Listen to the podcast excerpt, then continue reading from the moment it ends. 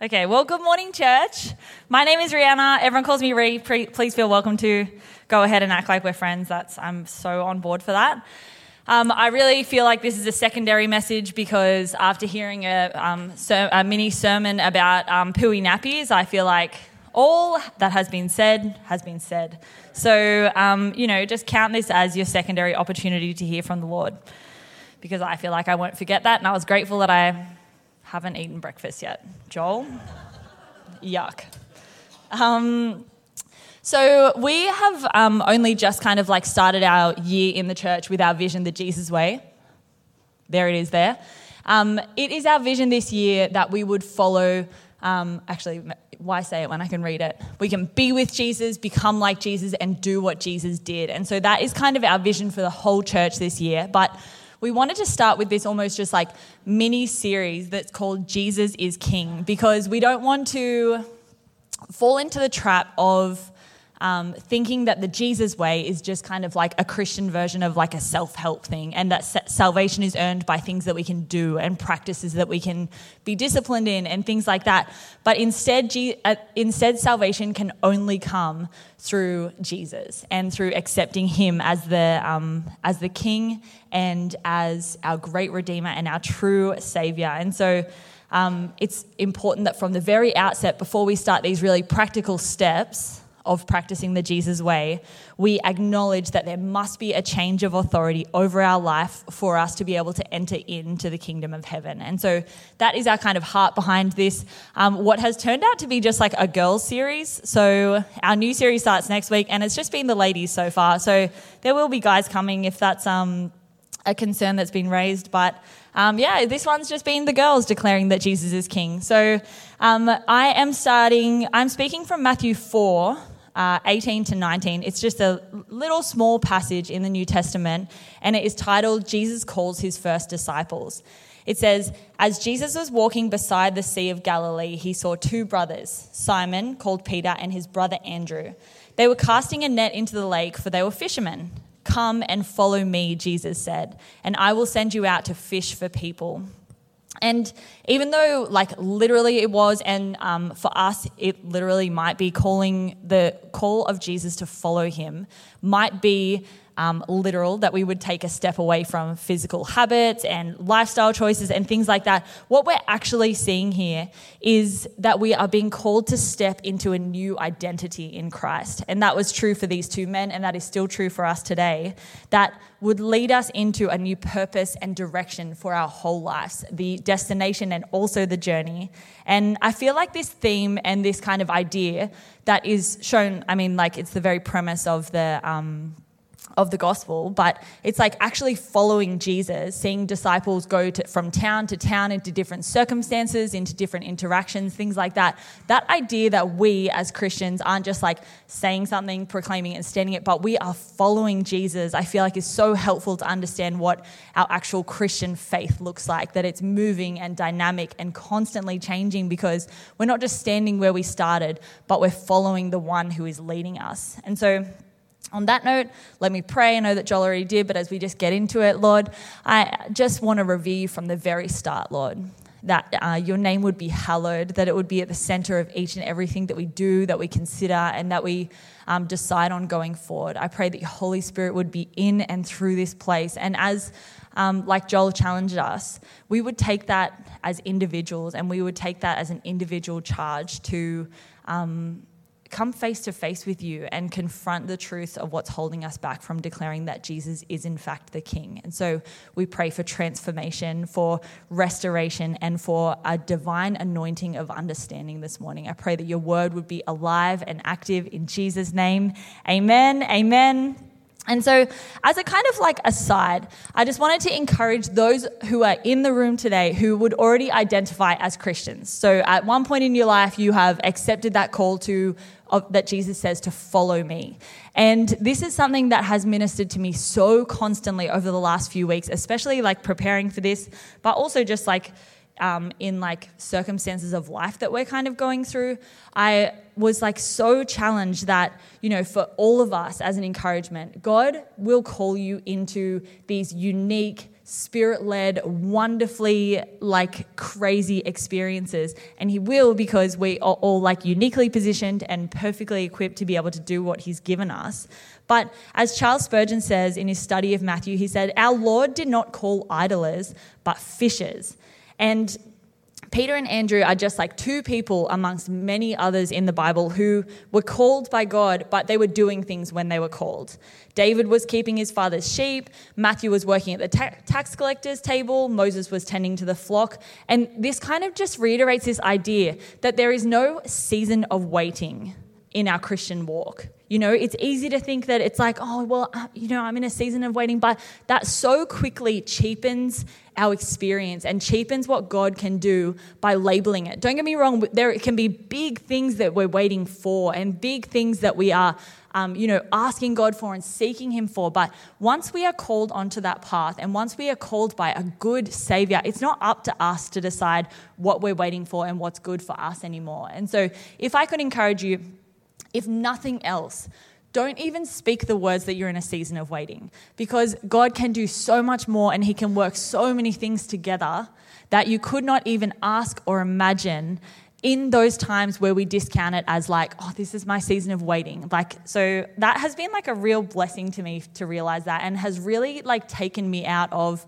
like this like self-deprecating, like self-pitying mentality and instead just trusting that God would do whatever he wants in my life. And already in that short amount of time, a few weeks, I've been able to look back and think, "Oh, it actually was a completely different perspective. You know, like there are things that I'm waiting for, there's things that all of us are waiting for, but it's not a season of waiting. So that's just a little side, little bonus for you. And so, what I want to talk about is this kind of idea of what does it actually mean to follow Jesus? What does it actually mean to take um, Him as King and as the new authority over our life? And, you know, I think that it's really important to acknowledge that He's inviting us to follow him at the very start in the nature of salvation, but also constantly through our Christian walk through sanctification. We need to always choose to hear and um, obey when Jesus says, Follow me. And I want to just talk about what that actually looks like for us. And obviously, it's an answer that personally develops throughout our whole life. You know, we learn that unforced rhythm of grace, and sometimes it's easy and sometimes it's really tricky, but, you know, we're constantly learning. But there's a really powerful illustration later in Matthew, in Matthew um, chapter 7, where Jesus is preaching his Sermon on the Mount. And he says it like this He says, Enter through the narrow gate, for wide is the gate and broad is the road that leads to destruction, and many enter through it. But small is the gate and narrow is the road that leads to life, and only a few find it.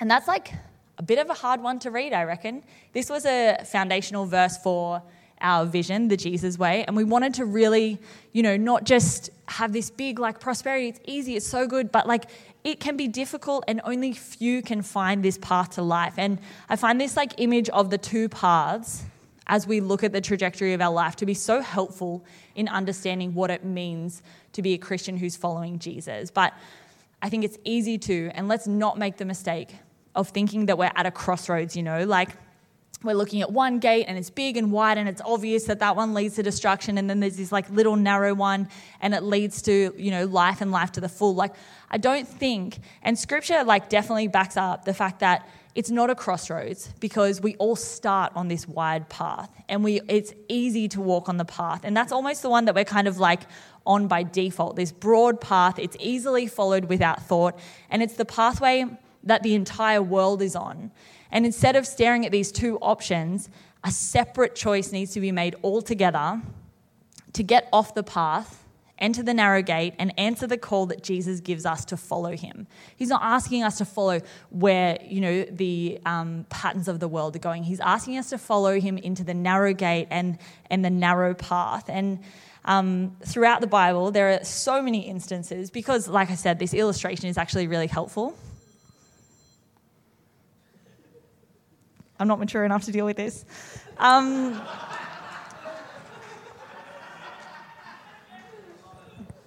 okay.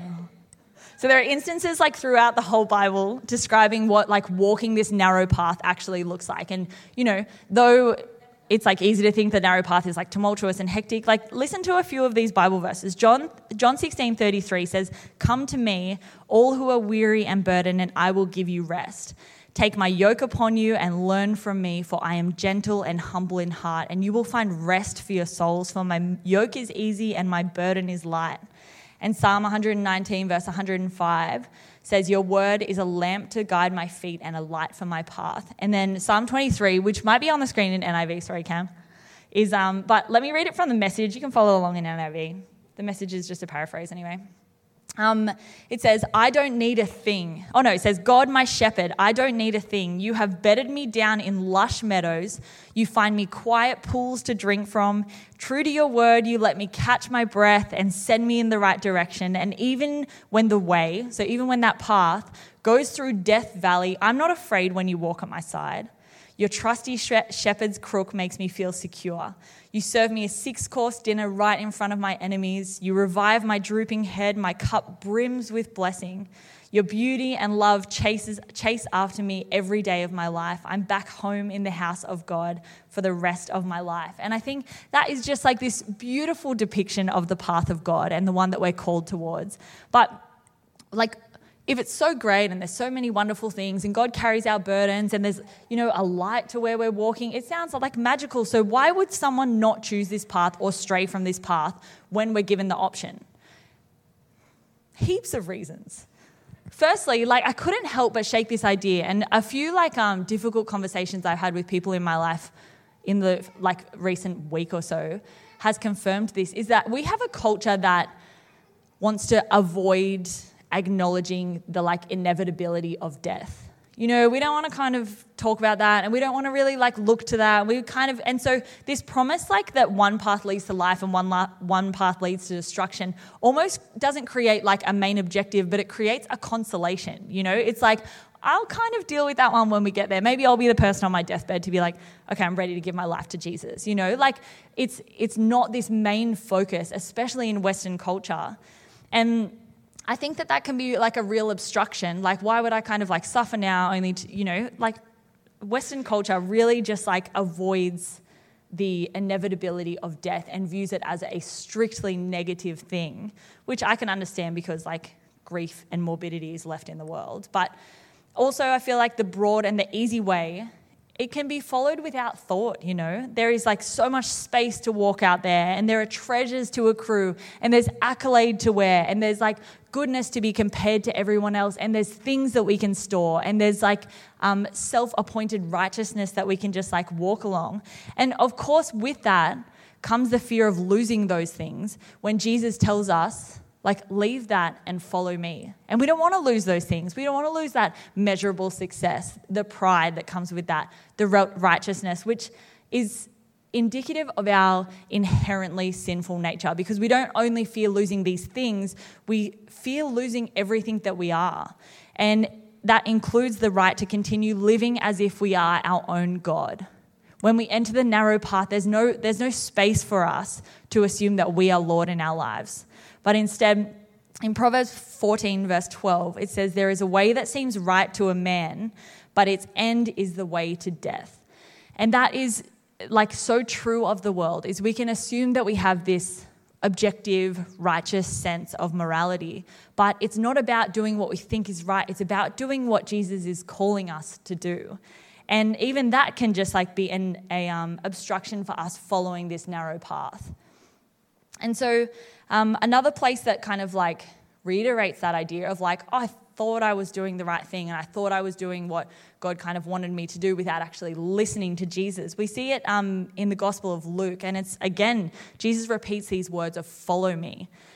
Um, we read an account of these three separate men who have an interaction with Jesus. And so it's in Luke 9, verse 57. Um, and it says, As they were walking along the road, a man said to him, Him is Jesus, I will follow you wherever you go.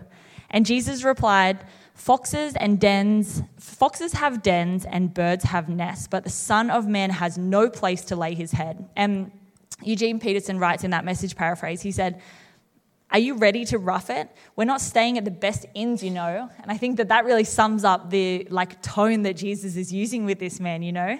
And then Jesus said to another man, Follow me. But he replied, Lord, first let me go and bury my father. And Jesus said to him, Let the dead bury their own dead, but you go and proclaim the kingdom of God.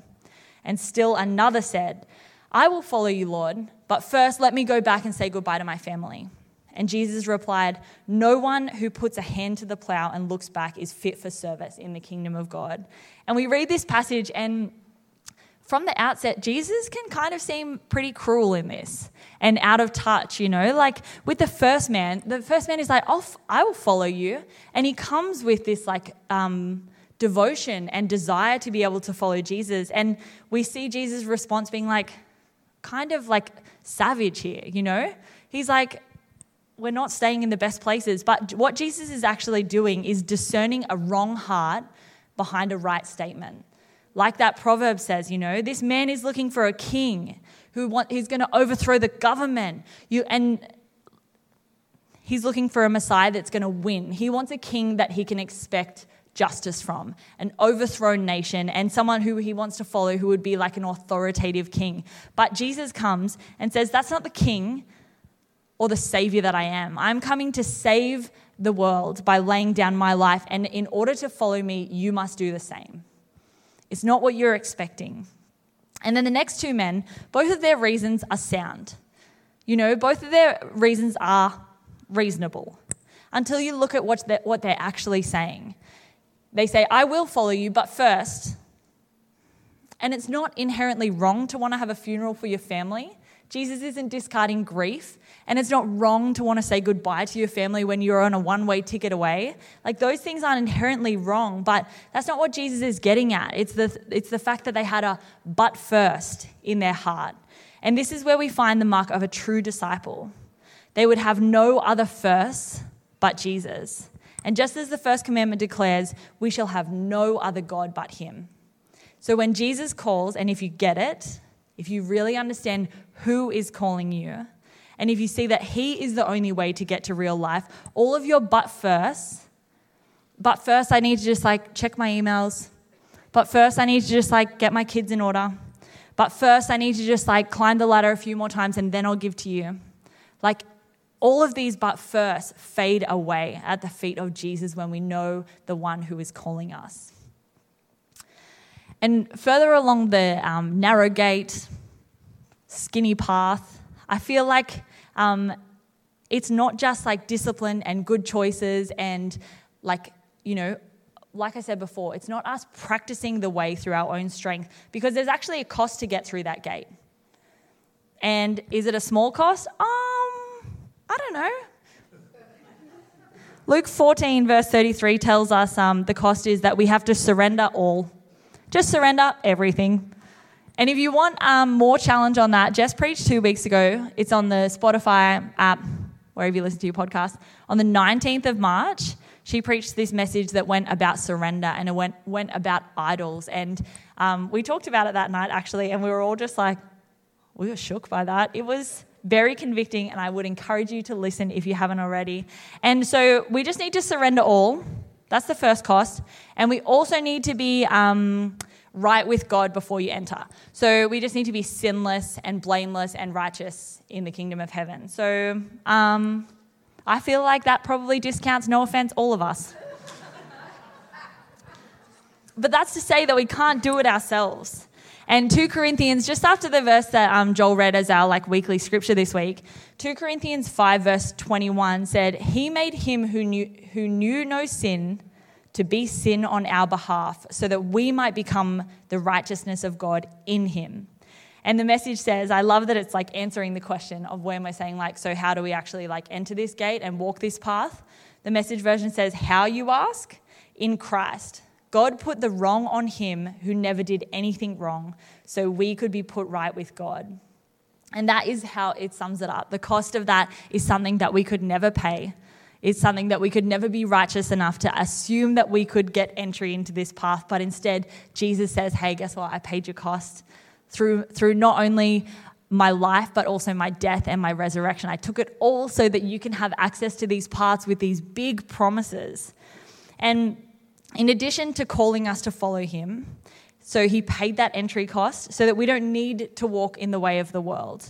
We don't need to submit to the oppressive culture. And instead, he offers us this personal and intimate call. And Joel, I think what you were saying before about how, like, we come and we hear from God collectively, which is a beautiful thing of church and a beautiful thing of community. But I think it's a prophetic thing for our church at the moment to know that we are called individually. And Nikki said a few weeks ago, she was saying, you know, I really value what I do as a parent, but I know at the end of the day, I will be standing in front of Jesus by myself. And I think that that is a difficult reality because we associate ourselves so closely with what we do and who's around us and things that we plant our identity in that we forget that at the end of the day, and when we come to this gate, it's not how we're doing in our marriage faith, how we're doing in our church, how I'm doing in my friend circle or my connect group or whatever that looks like. It's actually a personal um, interaction and a personal encounter and a personal conviction that we have alone. And so it is this like personal, intimate call that carries deep significance in our day to day life, but also carries the hope that goes beyond our human lives. The narrow pathway, like I said before, refers both to this need to convert from our old ways through salvation and but also for the continuing process of sanctification and submitting to him constantly jesus says follow me. And when our default wants to walk back onto the wide path in the ways that we once knew jesus says follow me. Again again again. No i've picked up more sin. I've picked up more accolade. I've done this again again and again and again. And his grace and his righteousness and his death and resurrection says i've paid the cost for that. Come back to the path where we can walk together where i can lead you. And so, to the person who's hearing this today who may hear the call to follow Jesus into this whole new, new way of life, maybe through, maybe for the first time, the only way is through a yes to Jesus. And this response comes through a faith filled prayer that personally we would accept Jesus' call to follow him. And the invitation to enter the path that leads to a totally different destination you know, that, that honestly in our humanness we might just view as a consolation. But as well as a different destination, we also have a completely different journey to get there that the world offers. We get to walk in a way that is not the pattern of the world, that doesn't have to conform to what the world says, that our identity doesn't need to be planted in these fleeting things, but instead is a path that's marked with peace and joy and an, and an assurance of the things that we cannot see. And to the Christian who has heard the call before, the invitation is that you would consider in your heart whether there are any but firsts. And if you hear something pressing on your spirit to do something, something big or something that we might perceive to be small, you know, like, but first, like, I will spend time with the Lord and I will do devotion and I will read the Bible, but first, I really just want to empty my inbox. I just want to make sure that there's anything there that I need to deal with.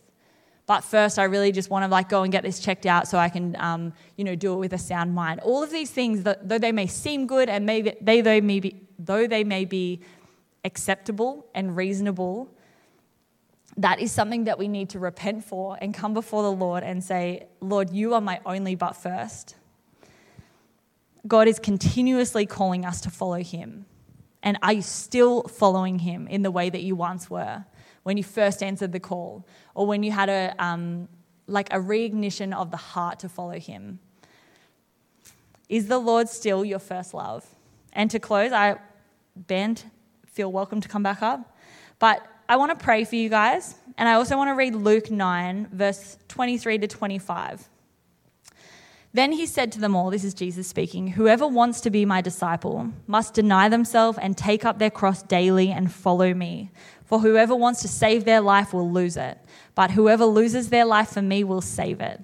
What good is it for someone to gain the whole world and yet lose and forfeit their very self? Would you pray with me, church? Lord, as you call us constantly,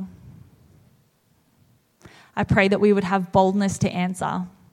I pray, uh, Lord, that we're sorry for the times that we've let distractions get in the way that we have let the, the noise of the world and the ruckus of the wide path take our attention, that we've picked up our old self, that we've picked up things that we have found value in in this world, Lord. And I pray as we are standing on the precipice of a gate, whether that's for a new season or whether that's for the first time, Lord, that you would just help to strip off our old self our sense of righteousness, our sense of pride, any sense that we have taken up king or queenship on ourselves, Lord, that you would cast that to the side and instead clothe us with your righteousness. That this would feel like an intimate call, so personal that it would feel like you're reaching a hand out and that all we need to do is take it, Lord. And for each and every person who agrees, Lord, it's a yes from us. And I pray that it would be a yes every day that we walk, in everywhere we go, in every conversation we have, it would be a yes from us. Lord, as a congregation and as a group of individuals, I hand over the authority that we would enter a new kingdom that heads that directs us in a new to a new destination and that we would sense that in our day-to-day lives that we're on the way to someone else somewhere else and the path before us is illuminated and we would feel your joy and your hope and your promises would come alive to us as we walk this path. That though it feels burdensome we have a savior who carries our burdens. And so god if it's a yes from us, I pray that there would be instant transformation in those who have been believers for years and years and years, for those who are just facing reconciliation with you now, God. I pray for transformation, for restoration, and a divine anointing of your Holy Spirit. May we be changed from this day forward, Lord. And as we go out into fellowship after the service, pray that we would have conversations to encourage one another to guide each other back onto the narrow path, to speak life into one another, and to um, communally declare that you are a good God, you are a willing Savior, and you are worth trusting with our lives. We love you, Lord, and we thank you, Jesus. Amen. Let's worship the one who saved us, hey?